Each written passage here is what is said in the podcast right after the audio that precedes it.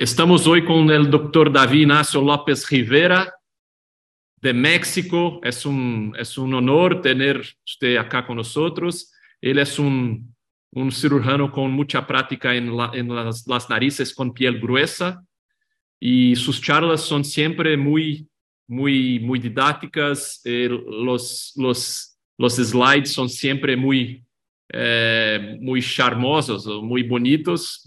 Entonces, tenemos hoy él acá para hablar para nosotros sobre su práctica con, con las pieles gruesas y la nariz mestiza.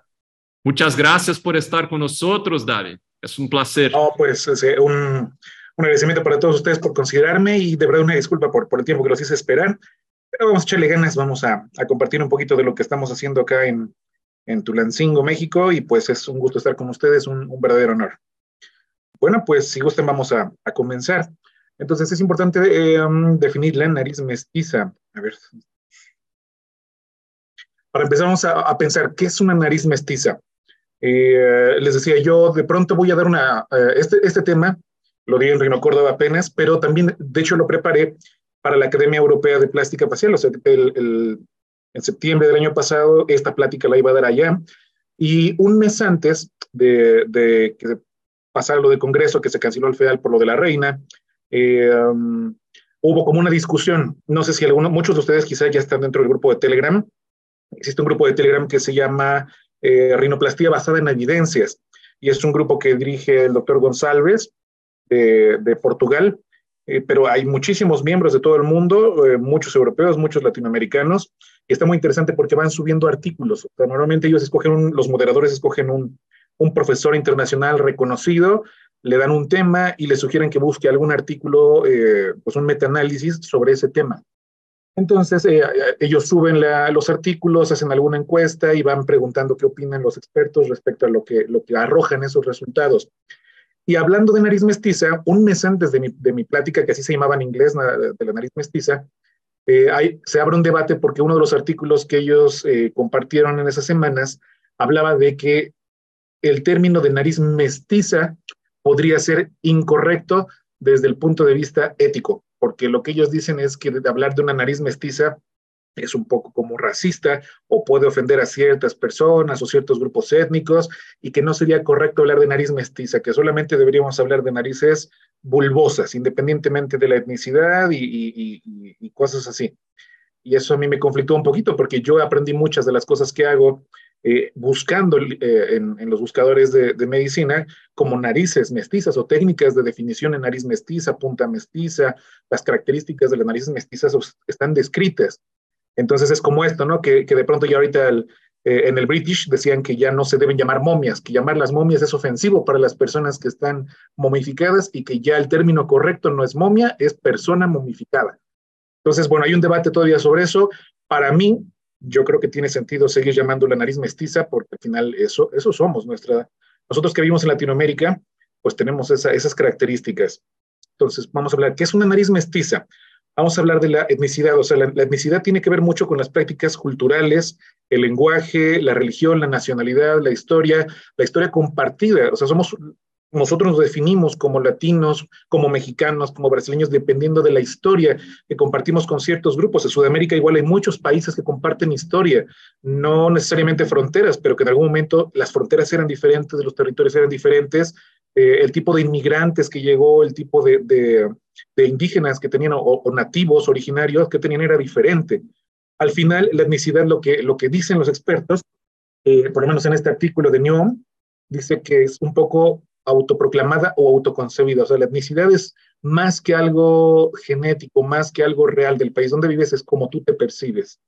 Eh, la mayoría de los artículos que hablan sobre narices mestizas eh, se refieren a la nariz mestiza como una mezcla de blanco con eh, un indígena. Y entonces se, se, utiliza más el término para referirse a los hispanos, latinos o mestizos, pero puede ser cualquier raza. Y obviamente todos somos razas mezcladas, porque sobre todo donde hacen este tipo de artículos, que suele ser Europa o Estados Unidos, que tienen un mejor sistema de, preparar artículos, pues la mayoría de lo que ellos refieren como hispánicos, pues son una mezcla de mexicanos, colombianos, este, cubanos, que es los, son los que más emigran hacia el norte. A lo mejor no, no toman tan en cuenta las características de, de Sudamérica para, para, llamar o definir la, la, hispanidad. Y bueno, lo que mencionan los artículos que han hablado de esto es que somos una combinación de narices platirrinas, mesorrinas y leptorrinas, o sea, una nariz mestiza puede ser cualquiera. Entonces, ellos tienen este artículo, está muy padre porque ya habla como de todas las características que puede tener una nariz mestiza, y entonces lo que ellos mencionan es eso, o sea, que, eh, es, el, antropométricamente se, caracterizan como mesorrinas, aunque la verdad es que tienen características de todas. Los dorsos normales abajo, puentes nasales anchos, eh, pseudogivas, radix bajos, huesos pueden ser normales o cortos. En mi experiencia, la mayoría de las narices mestizas tienen huesos muy cortos, que a veces es, es casi imposible hacer osteotomía de lo, de lo cortos que son las puntas muy bulbosas, muy, pobre muy pobremente definidas, eh, hipoproyectadas, con un flare alar muy, muy grande, con la piel con glándulas sebáceas tendiente al acné o cicatrices de acné, poros abiertos, eh, que, es muy, muy común que hagan un edema prolongado postquirúrgico, cartílagos débiles, y como ven aquí dice, las, las maniobras comunes que se utilizan para tratar la, las narices mestizas, pues son todas, o sea, realmente cualquier técnica se puede aplicar a la nariz mestiza, lo importante es ver cuál de todas las que de verdad eh, vamos a utilizar nos pueden lograr esa definición. Entonces, de pronto cuando vemos a los expertos europeos o gringos hablar de narices mestizas, pues los casos que ponen están como muy lejos de lo que yo llamo mestizo o yo, o yo considero mestizo, porque inclusive aunque todo México y mm, casi toda Latinoamérica nos podríamos considerar mestizos, los mestizos del norte de México son completamente diferentes que los mestizos de centro-sur, que tienen un poco más de, además de, la mezcla con, los, indígenas nativos, pues también las, las, costas y el México de costa tiene características negroides, porque ahí sí hubo una, mezcla con, con, personas negras. Entonces, para mí este es el tipo de nariz mestiza, o sea, esa piel de verdad exageradamente pesada, gruesa, con columelas cortas, con huesos muy cortitos, una, una piel gruesa de elefante, literal. Entonces, eh, pues todas esas características eh, para mí es lo, más difícil, lo que representa un reto. Entonces, hablando de las narices mestizas, el concepto que, es importante que hay que tener es que simplemente no podemos ser conservadores. Ahorita está de moda todo la, la, rinoplastia de preservación en Europa y en Estados Unidos, la tendencia mundial va para allá, pero no hay que olvidarnos de nuestra realidad. Y yo lo que siempre he pensado, o sea, ¿para qué hacer rinoplastia de preservación si lo que quieres preservar no es bonito? Si tienes algo bonito que preservar, pues presérvalo, pero si no es una nariz bonita, necesita mucho trabajo, pues hay que hacerle lo que tengas que hacerle. O sea, no vamos a pecar de conservadores en una nariz mestiza, en una nariz cortita, hay que hiperestructurar las narices mestizas o bulbosas muy, muy gruesas, hay que hiperestructurar. A mí me gusta mucho el Spare Roof, eh, el, el SPQR, yo hago preservación en el 5, 7% de mis casos, pero mi realidad son este tipo de pieles, entonces yo realmente hiperestructuro, o sea, uso esqueletos fuertes, injertos grandes, largos, la mayoría de las veces con costilla, porque el paciente espera un resultado y tú te quieres ver muy elegante haciendo preservación, y en este tipo de narices no se puede, no podemos poner injertos chiquitos débiles. Entonces hay que lidiar con las expectativas de los pacientes. Algo de lo que yo me he dado cuenta es que los pacientes de narices muy gorditas, de puntas muy bulbosas, de pieles gruesas, eh, es que, bueno, a veces llegas y te dicen, es que quiero cambiar, pero no quiero cambiar tanto, no quiero que se me vea de puerco, no quiero eh, que llame tanto la atención. Y tú dices, bueno, es que si yo tuviera tu nariz, yo quisiera que me trasplantaran por una nariz completamente diferente. Entonces yo lo considero como dos posibilidades. Si nos vamos por un resultado conservador, va a ser un cambio muy, muy pequeño que las demás personas no van a notar. Entonces, si el, el paciente nos pide un cambio discreto, hay que decirle, mira, si vamos por un cambio discreto, la mitad de las personas que conocen te van a decir que te ves igual. Tú te vas a ver al espejo y vas a sentir que te ves igual y vas a sentir que pagaste, que sufriste y que te ves igual. En cambio, si nos vamos por hacer lo que tengamos que hacer, si me permites exagerarla un poquito, hacerla lo más larga que tu piel me permita, se va a notar para bien, quizá luzca un poquito operada, pero se va a notar la diferencia y los pacientes suelen tolerar muchísimo mejor un cambio un poco exagerado que un cambio poco notorio. La verdad es que un paciente que tiene una nariz de, bolita muy chata, muy gorda, te agradece que le, hagas algo que se note, aunque a, otros cirujanos nos pueda parecer un poco hiperrotada y sobre todo hiperproyectada, el paciente está feliz con eso. Entonces, en mi experiencia, el consejo es proyectarlas, eh, depender un poco más de la hiperproyección para la piel gruesa, porque sí o sí tenemos que hiperproyectar esas puntas para que cambien. Entonces, por ejemplo, estas son narices que tienen una, o sea, hay que ver cómo son pacientes de narices eh, bulbosas, muy bulbosas, pero vean cómo los tres son diferentes dependiendo de la proyección. Eh, las pacientes de la izquierda, pues no se nota tanto la, necesidad de proyección, eh, o sea, se tolera mucho mejor la proyección que en esta nariz, que para poder definir este tipo de punta bulosa, corta, negroide, necesitamos hiperproyectarla más de un centímetro. O sea, estamos hablando de un centímetro en una cara. La verdad es que puede ser un poco exagerado al principio, pero sin esa proyección tan exagerada no se va a notar un cambio en este tipo de pacientes. Entonces hay que, eh, desde mi abordaje personal, es, hay que decidir desde la exploración, eh, lo primero, ¿necesitas costillas, sí o no? En la mayoría, en el 80% de mis pacientes de este tipo de narices, las hago con costilla. Eh, porque aparte, para mí el criterio es ver esta parte, cómo está la relación a la columela. Cuando la columela es muy cortita, se ve la, espina retraída, ni siquiera se ve la columela. Eh, a mí ya me habla de una necesidad importante de, un septo muy cortito, de una espina muy cortita, de una maxila retraída, es costilla, sí o sí. Y yo sí le digo al paciente, si no es con costilla, no puedo tocar tu nariz porque no voy a poder darte el resultado que tú esperas ni el mejor posible.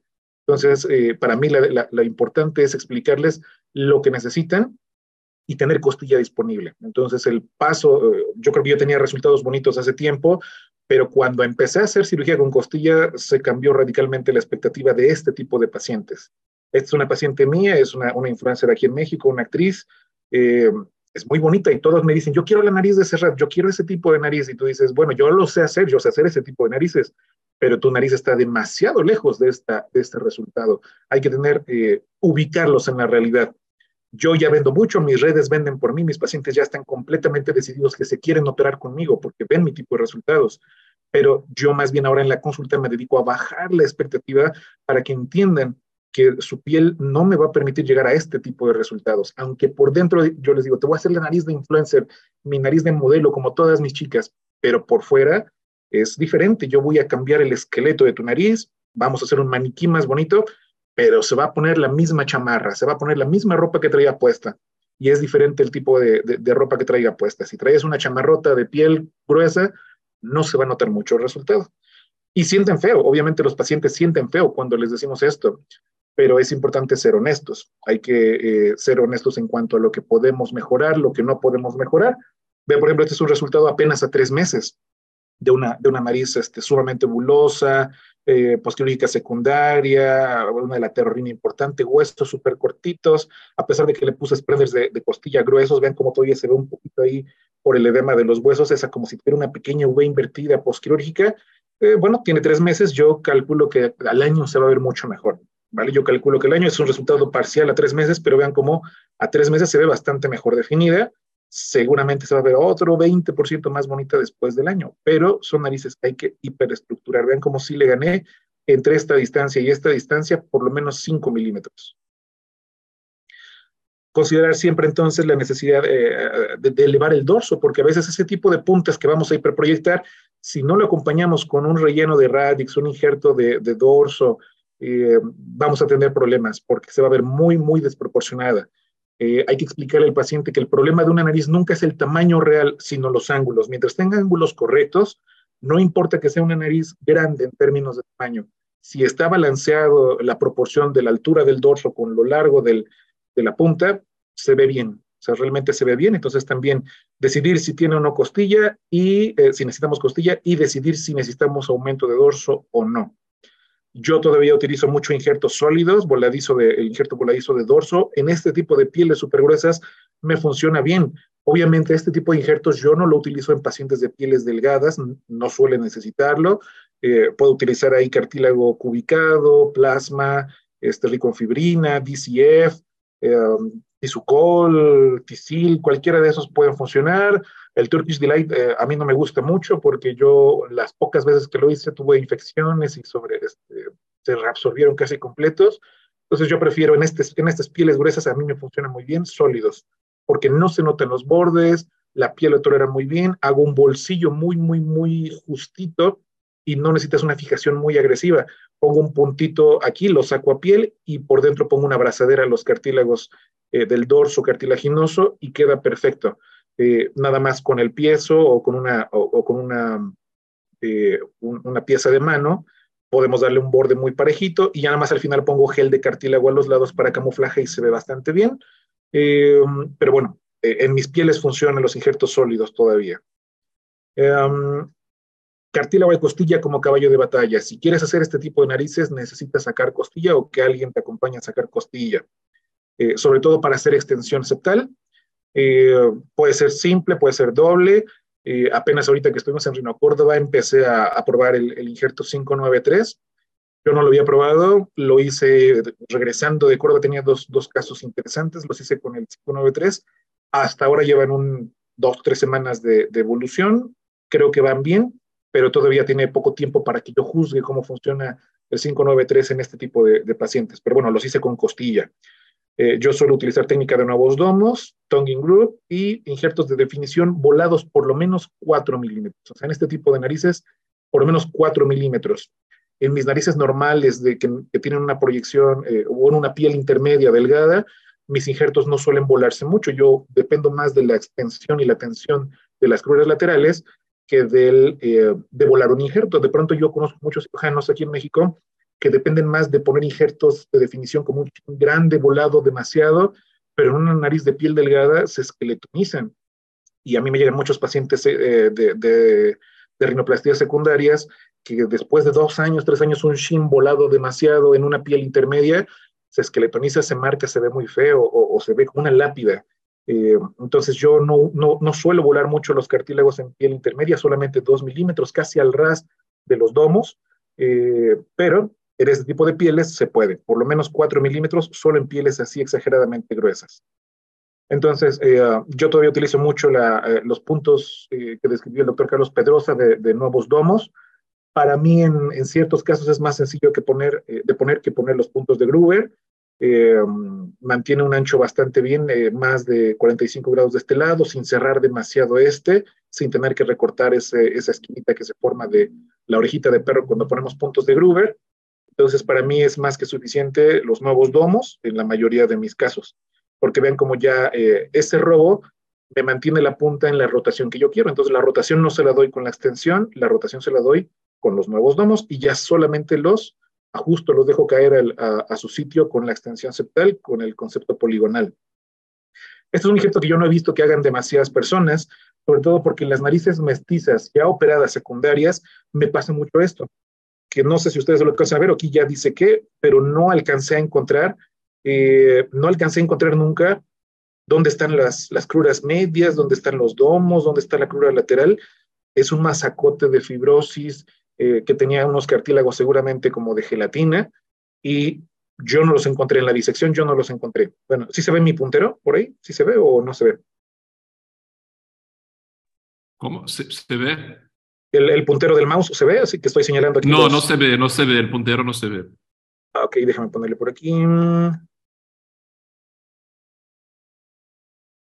Se ve ahora, ¿no? Bueno, entonces. Ahora sí, ahora sí. Eh, vea, por ejemplo, aquí yo no alcanzo a ver eh, dónde están los, las, las, cruras, no se ven los domos, no, no alcanzo, o sea, como para poder crear una nueva estructura, poner groovers, poner nuevos domos, a veces es imposible, por lo menos en algunos casos que yo he visto. Entonces, en esos casos utilizo este injerto que se llama Torre Eiffel, eh, donde aquí hay una extensión, a lo mejor no se ve mucho, pero aquí hay una extensión, borde-borde, estabilizada con spreaders, y pongo dos injertos de escudo en espejo uno frontal y uno hacia atrás, recargado en el dorso cartilaginoso, y los uno con una sutura tanto al septum como entre ellos. O sea, tienen como, un, como una jareta está amarrando escudo con escudo con el injerto de la extensión. Y estoy creando entonces ya una hiperestructura de la punta muy fuerte, muy proyectada de donde estaba el remanente septal, y funciona. En esos casos, como los que les mostré, de, narices sumamente cortitas, que casi un centímetro necesitan de, nueva proyección, funciona bien el Torre Eiffel, entonces hay que conspirarlo. Se llama Torre por la, por la forma en la que afrontas esos dos este, injertos de escudo. Eh, otro tipo no, de, de, Torre que se llama Butres, o, es, es, una variacióncita, es poner otro escudo, pero más pequeño en la parte de atrás, en el supratip. Después de poner los puntos de este, retrodomales, ponemos un injertito pequeñito para llenar ese espacio del supratip, porque como vamos a estar volando más de 5 o 7 milímetros, eh, se puede crear un espacio muerto que genera un polivic con el tiempo. Eh, yo no soy tan, tan fan de poner esos puntos de reposicionamiento del pitangui. A veces es muy difícil, en ciertas pieles es muy complicado. Eh, entonces yo prefiero no dejar ese espacio muerto. Lo relleno con cartílago, eh, sobre todo porque además probablemente también rellené el, el, el, dorso óseo y cartilaginoso. entonces vean las medidas por ahí, cómo son injertos bastante grandes, más de 5 milímetros a partir de donde termina el domo, el domo termina aquí, y estoy ganando más de 5 milímetros de proyección de altura. Y vean, es un injerto bastante grueso, que aparte le pongo un injerto de Boost Buttress en la parte de atrás y le pongo otro escudo eh, en, tipo Torre Eiffel para que nos dé una, un soporte posterior. Y este es el resultado bajo la piel.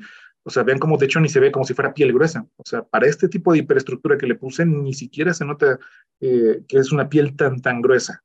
Eh, ayuda a dar mucha definición cuando nos falta tanta proyección de la punta. Eh, también un injerto que yo utilizo bastante, bueno, el, escudo, pues todos ponemos escudos, voladitos, pues la cantidad de milímetros necesarios. Em, a mí me gusta usar este tipo de estandarte que se llama T. O sea, hacemos un tensionado de cruces laterales para volar sobre la extensión, la punta. Em, y la T tiene igual casi 7 milímetros desde el borde del domo donde se sutura, son 7 milímetros. Esta forma más cuadradita, un poco más ancha de las, de las esquinas, le da mucho soporte y como tiene un vástago bastante largo que llega eh, pues casi a donde nace la columela, no hasta la espina, puede ser hasta la espina, pero no suele haber injertos tan grandes de cartílago de esa longitud, pero con que llegue cerca de la base de la, de la incisión es más que suficiente. Y este es un injerto bastante fuerte porque el vástago le ayuda a dar esa tensión para que el injerto no se vaya hacia atrás, comparado con un escudo normal que tiene ese triangulito y que pues eh, pues es menos cartílago, digamos. Este es un cartílago recto, muy plano, con un injerto eh, grande. Este es lo utiliza mucho el doctor Adame, yo, yo se lo vi a él, le funciona bastante bien en las narices. Ya no lo hago tan seguido, pero funciona bastante bien. Igual recargado, vean cómo está recargado en una extensión, vuelo los 7 milímetros y después recorto un triangulito aquí para que no, no se marque el supratip, pero está recargado sobre toda la extensión. Vean, Aquí estaría el cartílago eh, cuadrangular. Entonces, este es el cartílago. La extensión va puesta sobre este lado, por lo menos 4 milímetros eh, sobre, el remanente del borde caudal del septum. Y pues lo que haga falta aquí adelante, 3 o 4 milímetros de proyección. Y hasta acá arriba, para que se recargue sobre esto. Prácticamente está recargando sobre todo el septum. Así nos ayuda a que no se derrote. Es algo muy común que también, pues, eh, cuando hacemos este de hiperproyecciones, este tipo de pieles gruesas, a veces puede generar un, pequeño defecto valvular eh, externo. Entonces, eh, sí es muy común o muy recomendable en esas narices que hay que volar demasiado, esos 5 o 7 milímetros que hay que volar, utilizar injertos articulados alares o mínimo varas alares de, de ring. funciona bastante bien cuando vamos a volar demasiado una nariz. Y a veces también, pues este tipo de, como son cartílagos muy débiles, también no está de más reforzar con struts laterales. Aquí en este caso son de costilla, unas láminas bien súper, súper delgaditas. Eh, con la costilla hay que tener cuidado porque como son cartílagos muy gruesos, si ponemos injertos del mismo grosor septal, eh, queda demasiado abultada, demasiado pesada la nariz, puede dar un colapso valvular por el puro peso del injerto de costilla. Entonces los injertos que yo uso para cruras laterales son muy delgaditos, así casi transparentes de costilla, eh, y es más que suficiente para que dé un buen refuerzo. Después, algo que también hacemos mucho, eso, eso sí lo he visto que lo hacen muchos cirujanos de Latinoamérica, pues es el desgrasar el esmaz. Eh, a algunos les da, les da miedo quitar todo ese tejido del pitangui y toda la grasa del esmaz que está bajo la piel hasta el supratip, pues a algunos les da un poquito de, de nervio quitarlo, no pasa nada. En este tipo de pieles gruesas no pasa nada inclusive narices postquirúrgicas, no pasa nada. Narices inyectadas con ácido hialurónico sí puede, puede tener un poquito de problemas de, isquemia cuando retiramos el ESMAS en una nariz inyectada de hialurónico. En una nariz eh, no inyectada, aunque sea secundaria, no suele haber mayor problema con retirar todo el ESMAS que puedas. Puede ser así directo con una tijera de iris o puede ser con una tijera FOMON, eh, igual a veces tenemos miedo a cauterizar, utilizar monopolar o bipolar. La verdad es que en pieles gruesas yo no he visto ningún problema de falta de circulación, de necrosis al utilizar monopolar o bipolar. Entonces yo sí cauterizo todo ese lecho. Eh, además, muchos pacientes, bueno, el, principio, por ejemplo, de la radiofrecuencia, que está muy de moda ahora, utilizar microagujas con radiofrecuencia para que se estimule la formación de colágeno eh, subdérmico, es a través del calor. Entonces, ese exceso de calor en la parte profunda de la dermis por abajo ayuda también a tensionar un poquito la piel y que, la piel se pegue más bonito a los injertos después de, eh, la cirugía. Así como hacer el lipoláser, que primero pasas el láser para, antes de la liposucción y se pega más bonito la piel, pues ese, ese calorcito subcutáneo cuando retiramos el ESMAS también le ayuda a contraerse. Y luego esta es la maniobra que yo le llamo maniobra del chicharrón. Aquí en México el chicharrón lo hacen así, se hace cortes eh, cuadriculados como una parrilla antes de freírlo y, se, se, expande bonito la, piel. Entonces yo corto ya sea con monopolar o con bisturí por lo menos cuatro rayas a lo largo de todo el supratip para romper, eh, vamos a repetir este, para romper la tensión de la piel, porque a veces levantas la piel y tú ya tienes hiperestructurada la punta y la piel sigue teniendo esa forma de balón. Por dentro ya tiene esa, esa forma esférica, súper dura, que no deja que se note. Entonces, al romper esa, esa, esa tejido eh, subdérmico, ya casi eh, intradérmico, nos ayuda a liberar mucho la tensión y ven cómo queda otra vez muy planita la piel, se suelta como si fuera una piel más intermedia más delgada. Esto me ayuda mucho a dar definición.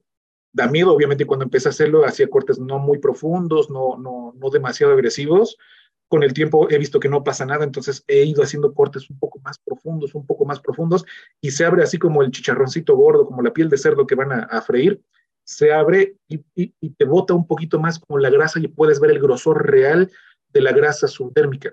Y entonces esa grasita, después de los cortes en parrilla, esa grasita que se bota, eh, también la cauterizo con, con, bipolar y les va bastante bien. Eh, yo no soy tan fan de la, eh, a veces la isotretinoína, la verdad es que no, no sé, yo inclusive de los mismos artículos originales no, no considero que sea un cambio tan, tan notorio como para justificar el tiempo que lo van a tomar, las contraindicaciones, eh, el, el, daño hepático. Entonces yo, eh, yo dependo un poquito más en las pieles gruesas de utilizar eh, triamcinolona. Yo, un paciente eh, de piel muy, muy gruesa, a veces durante la misma cirugía hago un pequeño spray de Kenacort antes de cerrar la piel. Eh, a veces también, eh, terminando la cirugía, infiltro con un poquito de, lidocaína con epinefrina mezclado con, con Kenacort, solamente igual como un lavadito. Las pieles gruesas, yo de, de rutina, les pongo primer, la primera dosis de triamcinolona directo en la suprapunta a las dos semanas al mes, a los dos meses y a los tres meses, por lo menos tres dosis, lo ideal eh, cada mes, pero empiezo la primera dosis a las dos semanas de la cirugía, ya que vi que no hubo compromiso vascular, que la circulación se ve bien, que la piel eh, ya cerraron la mayoría de las heridas, eh, suelo utilizar desde la segunda semana su primera dosis de triamcinolona. Y pues bueno, aún así puede llegar a ser necesario en algunos pacientes una cirugía de revisión en caso de que haya una fibrosis polivic, con ese tipo de injertos tan hiperproyectados, inclusive que si se forma un pequeño polivic, eh, se, tolera dentro del resultado. Entonces los pacientes no se suelen quejar de eso. Es, raro que tenga que hacer un, retoque de, estas cirugías después de que los proyecte más de 4 milímetros. Y sobre todo decirle al paciente que necesita paciencia, porque el resultado eh, real, yo digo, una nariz normal de piel intermedia, el resultado al año ya se ve el 99% un paciente de piel gruesa que vamos a hacer con costilla, yo les digo, el 90% de tu resultado lo vas a ver al año, tu resultado real considera tres años, para que tengas paciencia, que en ese tiempo se va a notar.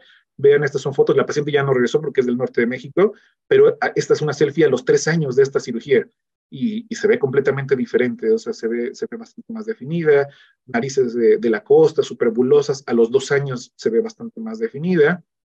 Eh, narices no tan grandes, no tan largas, a los dos años se ve bastante más definida y, vean, todos estos tienen esos cortes de parrilla, todos los pacientes tienen el corte de la técnica del chicharrón, les va súper bien. La verdad es que yo sí la hago de rutina en el 100% de mis pacientes, piel muy bulosa mestiza. También, este, este no está tan voladita, era un caso un poquito más sencillo. Este, estas fotos son al año de la cirugía con el tiempo se ve bastante más, más definido también. Resultado de los dos años, esto también fue feminización facial, reducción de ángulo mandibular, liposucción facial, inyección de grasa en la, en la frente. Esta es una de las pacientes con Torre Eiffel, así se ve al año de la, de la cirugía, ven la Torre Eiffel, cómo nos da esa proyección y un poquito de definición. A lo mejor no tan definido el supratip en el perfil, pero en el frente una definición bastante bonita. Entonces, digo, no podemos llegar a, un resultado perfecto en todos los pacientes, pero estos injertos funcionan bien a largo plazo. Y bueno, pues eso es eh, todo lo que tenía por compartirles hoy acerca de, mi técnica de definición de la punta. Um, no sé si alguien tenga alguna duda, alguna pregunta. Muchas gracias, doctor David Ignacio. Muy bueno, muy buena charla, como, como les dije a todos acá. Y, y sí, yo tengo algunas preguntas, pero vamos a ver si alguno de, de ellos tienen también. Lucas, patrocínio. Ah, eu só vou a congratular e comentar uma coisa, porque é interessante que eh, usei muito tempo o escudo, por muito, muitos anos, Uhum. E hoje dia quase não uso. É como uma vez al año. E hoje foi o dia del año. Hoje por la tarde eu operei e usei um escudo. E estão os fellows aí, para eles deve ser. A, tu charla foi magnífica, porque hablamos muito do escudo na cirurgia de hoje Entonces ahora tiene una visión mucho mejor de cómo funcionan las cosas. Muchas gracias. No, gracias, amigo. Pues un, gusto. La verdad es que yo sí lo ocupo, inclusive en pieles intermedias delgadas. Um, yo llevo ya varios años usando los escudos. Um, a mí me funciona. Lo que sí uso mucho es camuflaje.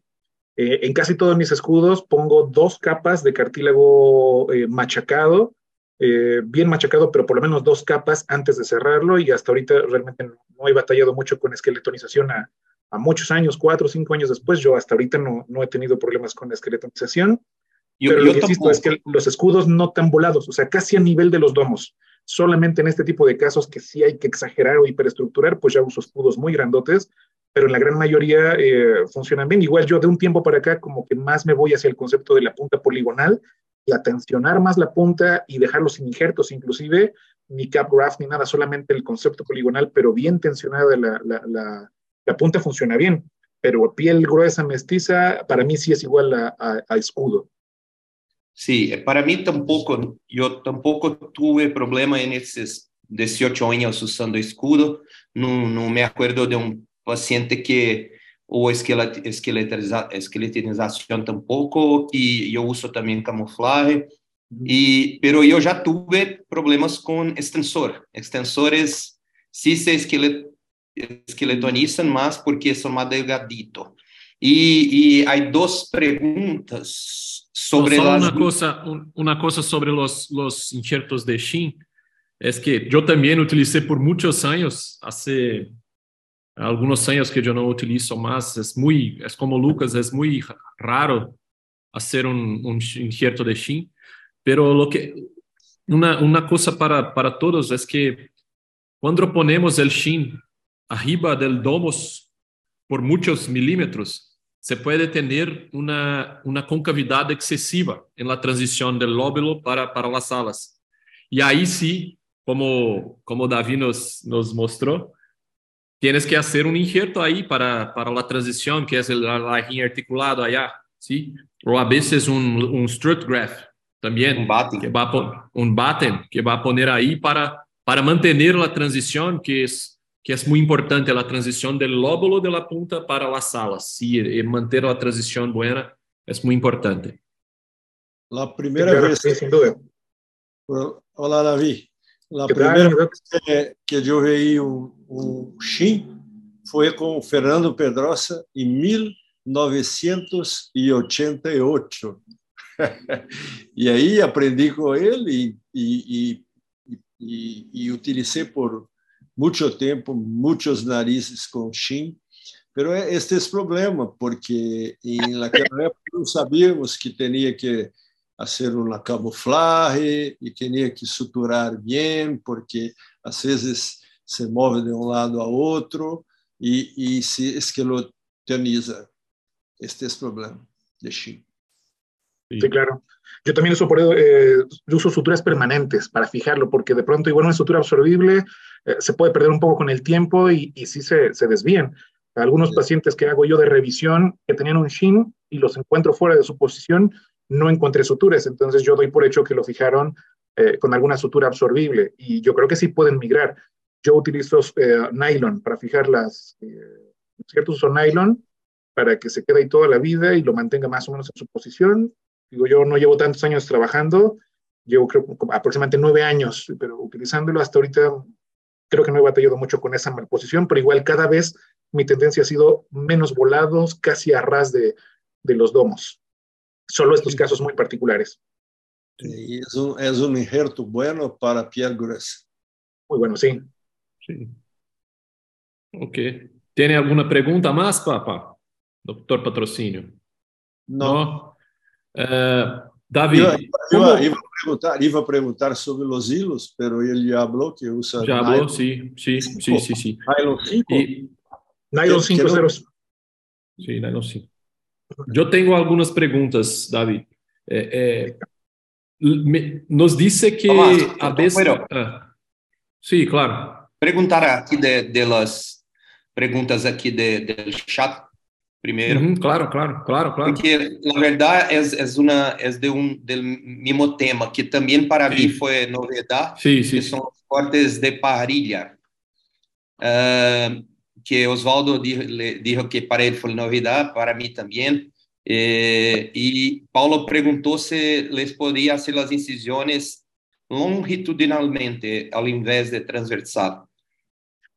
Ah, lo que pasa es que precisamente debe ser como entrecruzado, precisamente para que bote como pequeñas unidades. Si haces so- solo un corte, quizá podría ser, eh, um, digamos, eh, horizontales, tendría más sentido que hacerlas verticales.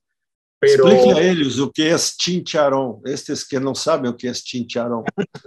sí, ah, deja buscar una, una imagen en Google. En México, pues el, el chicharrón es, es la corteza, del, la piel del cerdo. Ah, vamos a poner aquí. Pururuca.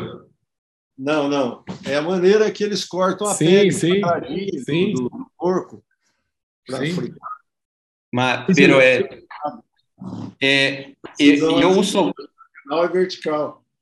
Eu uso muito para para para os avanços de, de peio Mm, para ya. distender el cuero. Entonces yo creo que sí, a veces tenemos tenemos muchos pacientes, principalmente aquellos multioperados o con con infección previa que la derme se queda Es muy dura, muy gruesa. dura. Es, eh, yo digo que es de dinosaurio. sí, de hipopótamo. Sí, Hipopótamo. precisamente tiene un grosor, pues yo te puedo decir, las pieles que he operado este tipo de, de- de pieles pueden tener 4 milímetros de grosor, 5 milímetros, 6 milímetros de grosor. Entonces puedes meter y a una profundidad de 3 milímetros, 4 milímetros el corte y no le pasa nada. Siempre obviamente pues tienes tu dedo, del otro lado estás empujando la piel, entonces tienes el tacto de tu Sí. dedo para no pasarte, pero funciona bastante bien. Eh, Sí. Funciona mucho, mucho, muy bien. Sí. Sabes que já uma vez estava em, em China e para esse esse problema de, del polibic e eu veio um japonês com uma Sacando la piel. sacando a pele. Na média aluna, na média aluna aí e pronto, está solucionado o problema. Sí, últimamente lo he hecho también ya con el monopolar, inclusive ya más que con el bisturí, con el monopolar sangra un poquito menos. Obviamente también hay que tener muy buen pulso porque con poquito que te pases atraviesas la piel, pero funciona bastante bien porque sangra menos con la punta de colorado. Entonces, eh, la verdad es que yo sí lo hago muy, muy seguido, inclusive en pieles intermedias y me da una definición porque, si cuenta, de hecho, ninguna de las presentaciones, que, bueno, de los pacientes que puse, ninguno tiene sutura de, de supratip, ninguno tiene reposicionamiento de pitangui todo es solamente los cortes, no dejar espacio vacío, el vendaje, y, y ninguno tiene reposicionamiento de pitangui. Y a pesar de que pues, es una piel súper gruesa que podría tener un potencial espacio vacío muy grande, eh, no suelo tener problemas con eso, pero estoy relajando toda esa, esa, esa, esa piel y la musculatura de, debajo de la piel. Sí. David le Bueno. preguntó si tiene algún caso de atrofia dérmica por eh, la triacinolona. Um, pues uh, sí, una, un caso, pero era un caso de piel delgada. Eh, me hizo un poquito un polivic, era un caso raro porque la piel era delgada, un paciente de piel blanca, delgadita, que sí le hizo un pequeño polivic y, y le apliqué tres dosis, dosis, le fue muy bien, pero ya, ya ves que los pacientes dicen, ay, doctor, es que cuando me ponen mi piquetito me veo bien bonita, fíjese que tengo una boda dentro de dos semanas, me gustaría que me ponga un piquetito para que ese día llegue yo con mi nariz bien desinflamadita. Y yo cometí el error de, darle gusto, entonces de pronto cada que tenía un evento o algo, esa paciente se lo indicaba como cada tres, cuatro meses, y a lo mejor no lo necesitaba demasiado, pero a ella le gustaba, y como ya la habíamos puesto cuatro o cinco veces antes, pues yo me confié y le puse y sí tuvo una pequeña atrofia dérmica, se solucionó solita con emolientes, no tuve que hacerle absolutamente nada. A la semana ya había epitelizado bonito, eh, pero era una piel delgada. O sea, en piel gruesa, en miles de pacientes no, no he visto problemas con la, con la triancinolona. Sí, nosotros también tenemos muchos, mucha práctica con, con triancinolona. Ya utilicé en muchos pacientes, pero uh, puedo decir que en los, los últimos años tengo, tengo disminuido los pacientes que utilizo, pero utilicé y utilizo mucho ainda. Uh, y, y, para le decir que la otra, el otro lunes, el lunes pasado, tuvimos acá una, una cirujana de Brasil hablando sobre la isotretinoína. Y, y hay muchas personas en Brasil hoy utilizando, es una cosa que muchos cirujanos están utilizando y empiezan en el, algunos en el séptimo día, el otro en el decimoquinto día pero están utilizando y con muy, muy buenos resultados. Eh, sí, cuando se inicia... probarlo ahora con, con esa, a lo mejor la combinación de estas técnicas todavía pueden dar un poco más de definición. Sí, sí, sí, sí, sí, sí, sí claro, es una cosa más, es una cosa más. Claro. Eh, ¿Cómo hace la discusión con el paciente eh, sobre el resultado? Nos dice que a veces eh, deja, deja la nariz un poco mayor, ¿sí? la nariz, pero ¿cómo habla, cómo habla de eso con el paciente? ¿Hace la proyección? Eh, ¿cómo, ¿Cómo habla? Uh, pues yo ya, eh, no sé, mis consultas son muy breves. Como sí. tengo una lista de espera de muchos meses, ocho meses más o menos, uh, mis consultas son muy breves, de 15 minutos. Para mí es importante lo que yo les mencionaba, o sea, como yo hago muchas redes, mucho TikTok, mucho Instagram, eh, sí. las redes ya vendieron por mí. Entonces yo ya no voy a convencer, el paciente no viene a que yo lo convenza, el paciente ya se esperó, ya me vio todos los días por ocho meses, está viendo mis resultados, viendo mis resultados, el paciente sabe que hago buenos resultados, que tengo buenos resultados, no lo duda, ya sabe uh -huh, que soy un experto. Uh -huh. Entonces cuando viene solamente lo ubico en la realidad, yo ya no hago simulaciones, eh, yo creo que son muy útiles, son, son muy útiles. Si cobrara mi, aparte yo cobro la consulta muy, muy barata, algo así como 25 dólares. Entonces, eh, quizás si cobrara más tiempo o diera una consulta más larga, me tomaría el tiempo de, de, de mostrar, uh -huh. hacer la simulación, uh -huh. quizás los ubicaría un poco más. Como no lo necesito en este punto de, de pues de, mi carrera, yo no hago simulación. Le digo, mira, no te quiero crear una expectativa irreal de lo que vas a lograr. Lo importante para mí, y yo sí soy de ese estilo, a lo mejor a muchos no les gusta, yo soy del okay. estilo preguntarle, ¿ya me sigues en redes? Sí, lo sigo en TikTok y en Instagram. Bueno, si te das cuenta, mis narices tienen una pequeña curva en el dorso, los ángulos de mis perfiles son de 110, 115 grados. Natural, respingada, larga, bonita, acorde al rostro, eso es diferente en tu mente que en la mía y que del paciente que sigue. Lo importante para mí es que tú me digas, ¿te gusta el estilo general de las narices que yo hago así curveaditas con un ángulo de 110, 115 grados o quieres menos? Yo no les ofrezco tanto exactamente a diseño, tailor made, no, yo digo, ¿Quieres lo que yo hago normalmente, el estilo que yo manejo todos los días o menos? Y el 99% me dicen, no, haga lo que tenga que hacer, esas narices que usted sube me encantan todas, yo sé que todas son diferentes, haga lo mejor que pueda. Y la mayoría me dicen lo que usted considere necesario en, el, en ese estilo que me gustan sus narices. Entonces digo, ok, haré nariz, yo le llamo nariz Nasus, que es mi marca. La nariz Nasus que quieres es, es mi estilo, voy a hacer ese estilo. Sin embargo, tu nariz es un poquito más grande, tu piel es más gruesa, quizá no se va a ver, el perfil va a ser ese estilo, de frente va a seguir estando un pequeño grueso, va a estar un poco gruesa todavía. Hasta donde se deje, yo voy a hacer que ese esqueleto de princesa, voy a hacerte el mismo eh, eh, injerto que le pongo a mis narices de, de modelos, influencers, pero tu piel nos va a decir al final del año hasta dónde va a llegar. Tu piel nos va a decir qué tanto se va a afinar, se puede afinar 10%, se puede afinar 80%, depende de tu piel. Y les insisto, okay. tres veces durante la consulta les digo, insisto, tu piel, la calidad de tu cicatrización y la calidad del cartílago nos va a dar tu resultado final. Y lo suelen entender, la verdad es que no batallo mucho, yo hago retoques, menos de 2% de retoques. eh, porque precisamente como que ubico mucho al paciente en su realidad, en su expectativa. Eh, a veces en, algunos foros me han criticado un poco de, lo honesto que soy, decir, me dijo que no voy a cambiar, que lo piense, que a lo mejor no vale mucho la pena la cirugía. Yo no le voy a decir, te voy a dejar bien guapa, bien hermosa, estás bien. No, no, no. Yo le digo, haré lo mejor que se pueda, mi mejor trabajo, pero tu resultado es discreto. Si estás de acuerdo con eso, te opero, lo que logremos te va a gustar. Si tienes una expectativa hasta acá, no voy a llegar. Yo te sugiero que no te operes o que busques otro cirujano porque te vas a frustrar y yo no quiero tener un paciente que no esté a gusto. Y entiendes que ese poquito te haría feliz, 10% más finito te haría feliz, te opero. Entonces ellos ya entran muy mentalizados de que saben que es bien difícil su piel. Eh, no suelo tener problema con eso, pero es mucho la, la relación médico-paciente, la confianza que te tengan y pues en mi caso hablarles con mucha honestidad. Nunca prometo, ni siquiera en piel delgada. Sí, ok, ok, ok. Eh, eh, ¿cómo, hace, ¿Cómo hace la fixación de los injertos sólidos del dorso? Eh, la parte alta, la que va, la parte más alta del radix, hago una sutura con una sutura de, de nylon cuatro ceros, hago un nudito en un extremo, atravieso la parte más alta de la, del injerto voladizo y la meto primero, entonces meto la aguja y la saco por el centro del radix y luego eh, jalo la, sutura y al mismo tiempo voy metiendo el, injerto en su bolsillo. Es un bolsillo muy pequeño.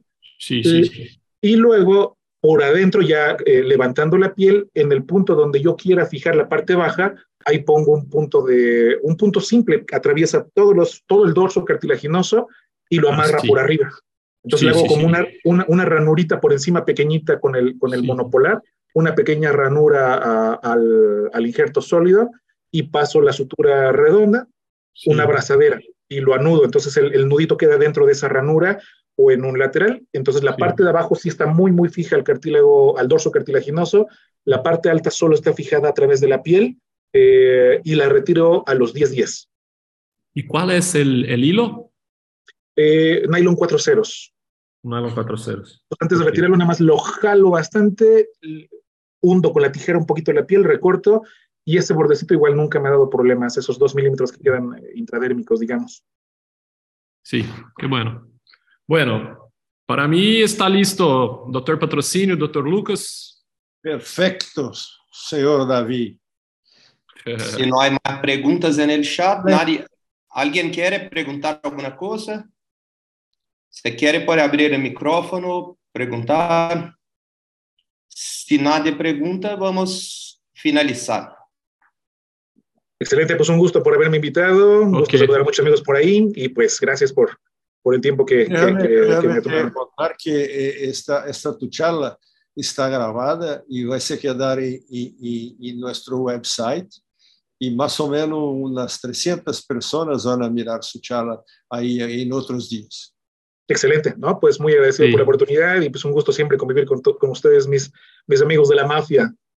Sí, gracias David, mi hermano, por todo, por estar acá con nosotros, por su tiempo y nos vemos eh, en algún sitio ahí próximo. Verona, en Verona. En Verona, nos vemos por allá, también estaremos viendo. Verona. Sí, ok. Muchas gracias, David. Buenas noches. Un abrazo, muchas gracias. Buenas noches. Gracias.